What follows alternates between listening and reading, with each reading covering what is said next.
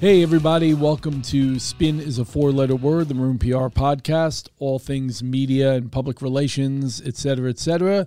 Uh, joining me today is Matt Williams, our VP of Media and Strategy and all that good stuff. Hey, Matt. Hey, John, how are you? And our silent but lethal producer, editor, director, Brittany Everett. She's firing fake guns right now.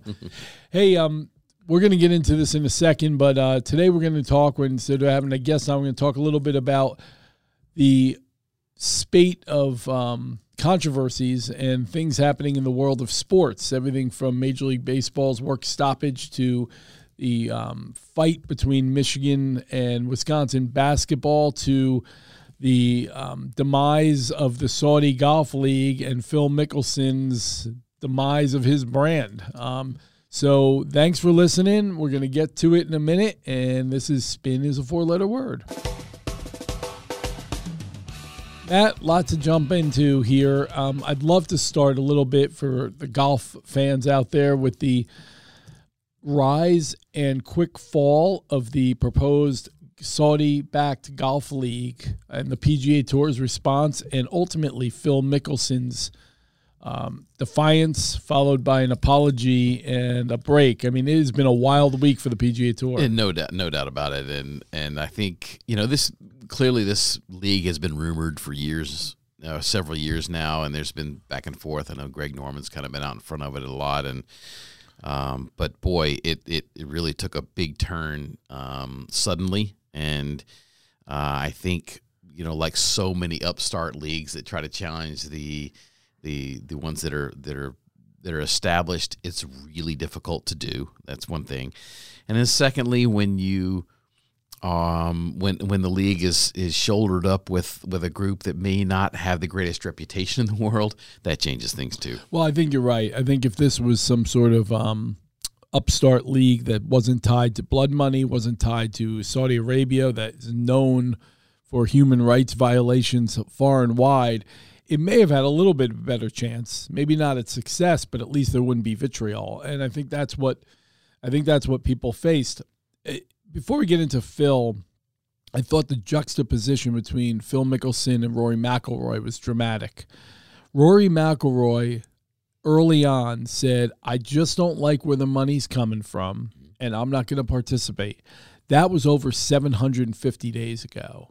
And talk about a guy that always seems to be do the right thing, always seems to go with his moral compass and just understands things intuitively. It was very impressive. That guy's one of the favorites for so many reasons. Yeah, no doubt. And and moral compass is the is the right word here because you know, he's he is who he is. He stuck to his guns. He was he's basically saying, you know, this isn't right.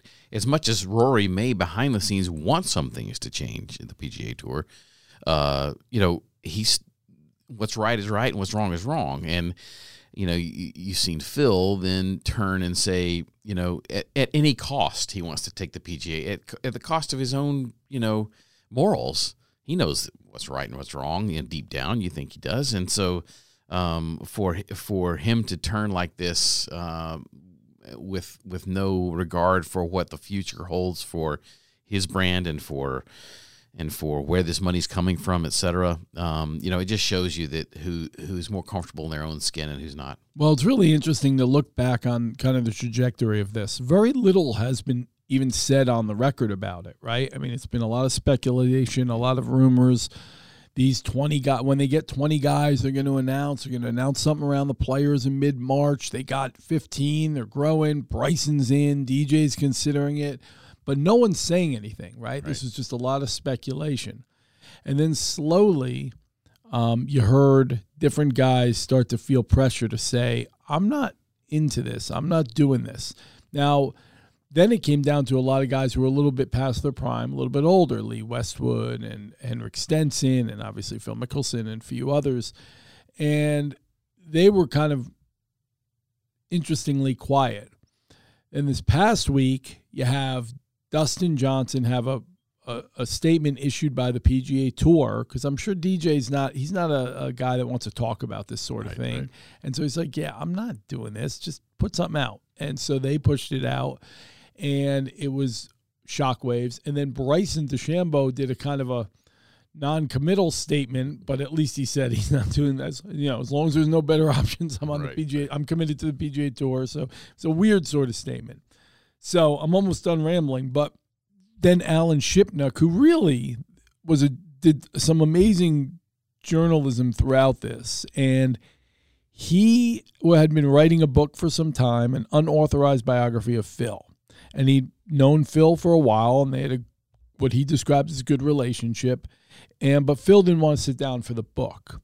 One day, as all this stuff was coming to a head, Phil texted him and said, "Hey, can we talk about?" NFTs and corporate partnerships and all this other stuff. And Alan said, not the sexiest stuff in the world, not really one, but yeah, Phil Mickelson wants to talk to me. I'm going to talk to him. And they spoke for some time.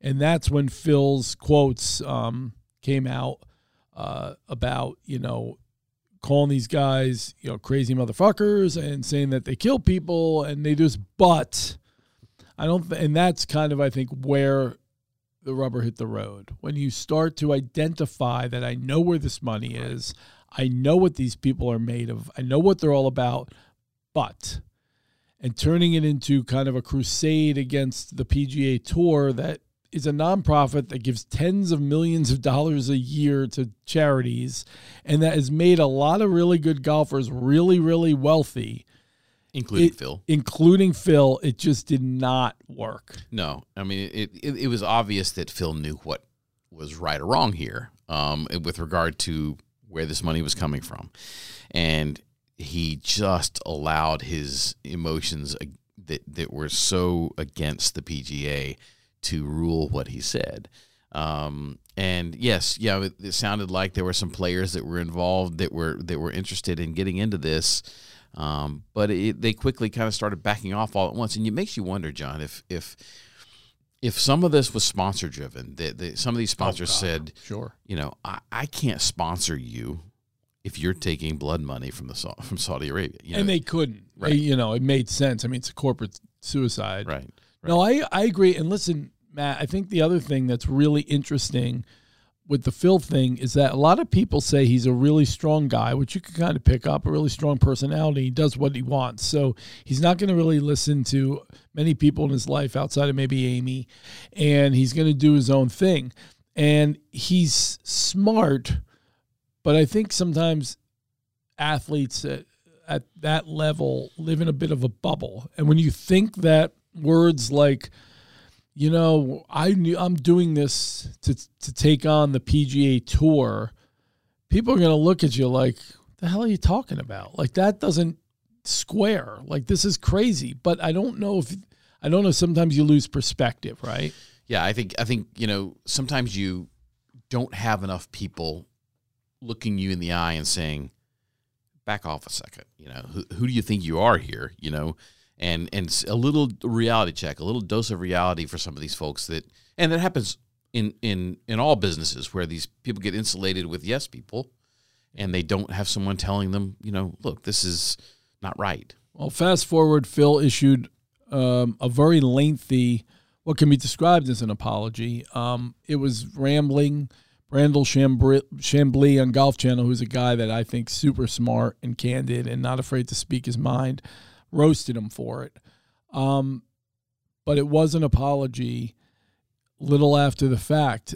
But he said a lot of things in it, right? He he basically still praised the league that that he's not joining, um, and Greg Norman and all that good stuff. And then he said that he's thankful for the PGA Tour, but you know, he and he, he needs some time away. I think that's kind of the catch-all when you step in it these days, is you get time away, which is not a bad from a public relations perspective, not a bad strategy. Disappear for a little bit. I'm curious how long that'll be.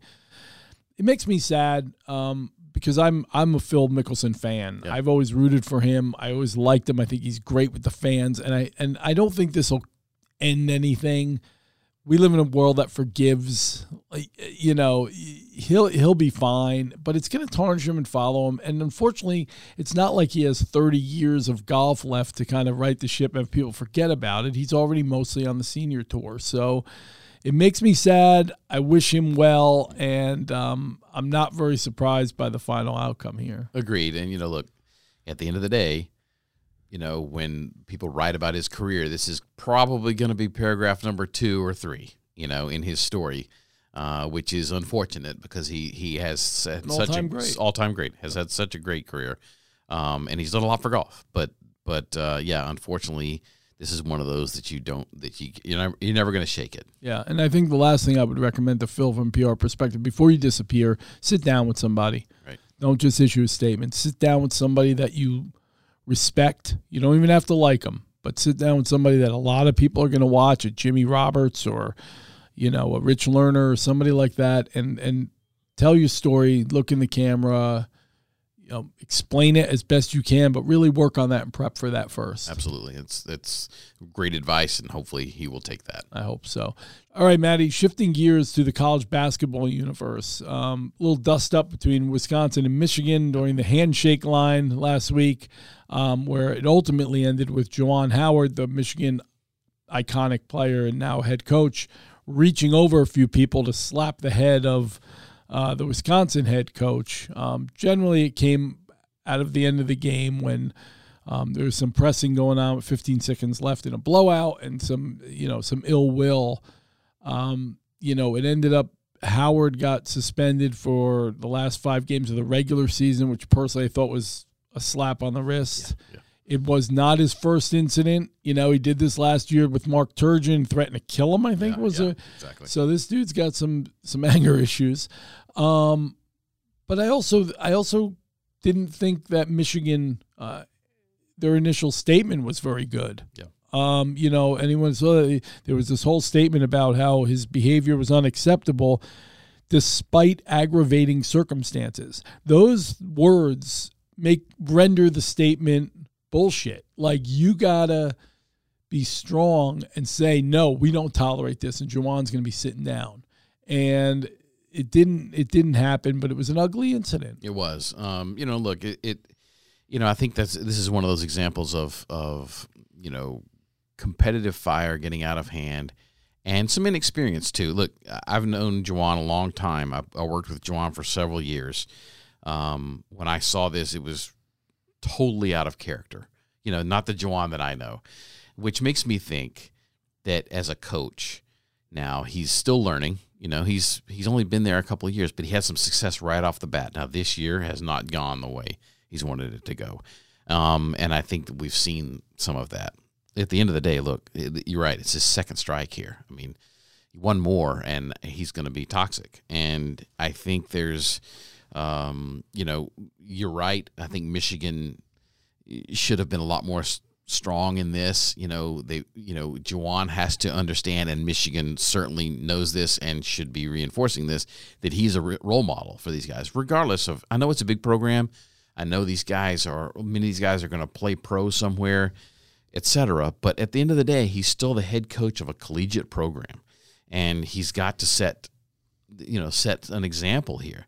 Um, and you know that had that statement been something like you know regardless of any um, any ill will prior to or after what happened what happened was wrong and Yeah, I'd even leave it out that first part, yeah Matt. yeah Look, you you don't slap players. You're a leader of young men. absolutely Be a be a gracious loser.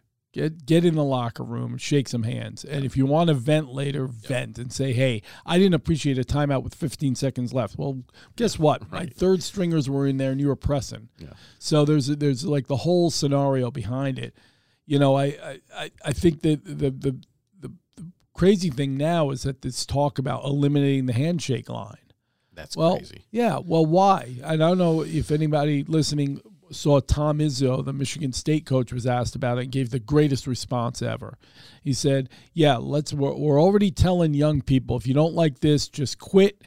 If you don't like this, just change your change your mind. And now we're going to tell them if you get your butt whipped, don't be a man. yeah You know, and no, walk down the line and shake your hands, whether you like that tradition or not. The the, the idea of ending it because of someone being unsportsmanlike is insanity. It is. And and look, once again, let's get over ourselves here. This is sports.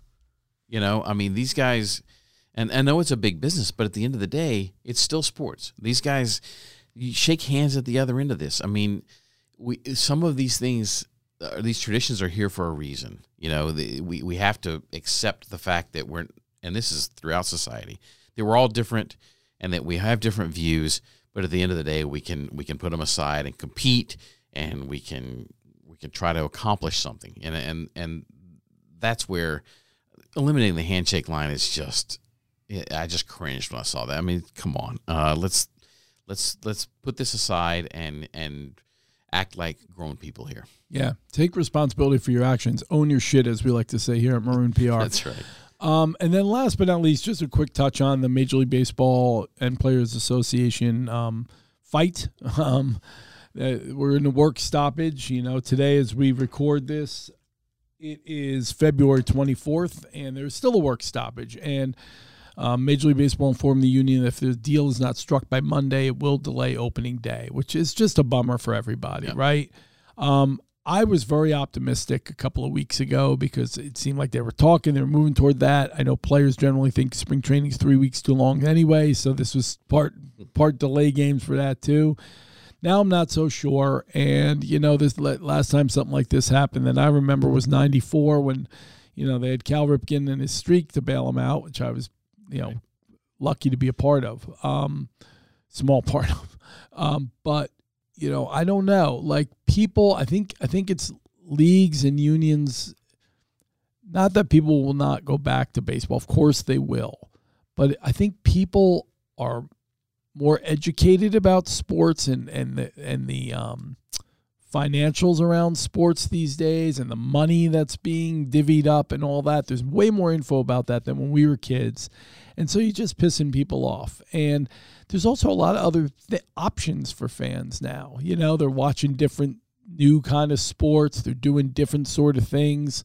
Um, sports like the NFL are almost year round now, and the NBA, you know, you got combines and drafts and free agency and all that. So you want to do what you can to keep keep them engaged. And I'm I'm just hoping that this moves quickly. Yeah, no doubt. I mean, look, at the end of the day, here, baseball really can't afford this. You know, they are a sport that has seen some decline in their in their fan base. Um, and you know they've they've made some really good efforts off the field to try to to try to grow it. There's no doubt about that. Yes. But at the same time, you know, all of that progress can really go away quickly when you do something like this. Yeah, and, and I agree with you, Matt. It's just it's just hard to to you know for the public to un, to relate to this in some degree. You're right; they do get it a little bit more. Certainly, sports fans can they hear and see a lot more these days about salaries and uh, and and how they're how the benefits are, are arranged for players and, and leagues and unions, etc.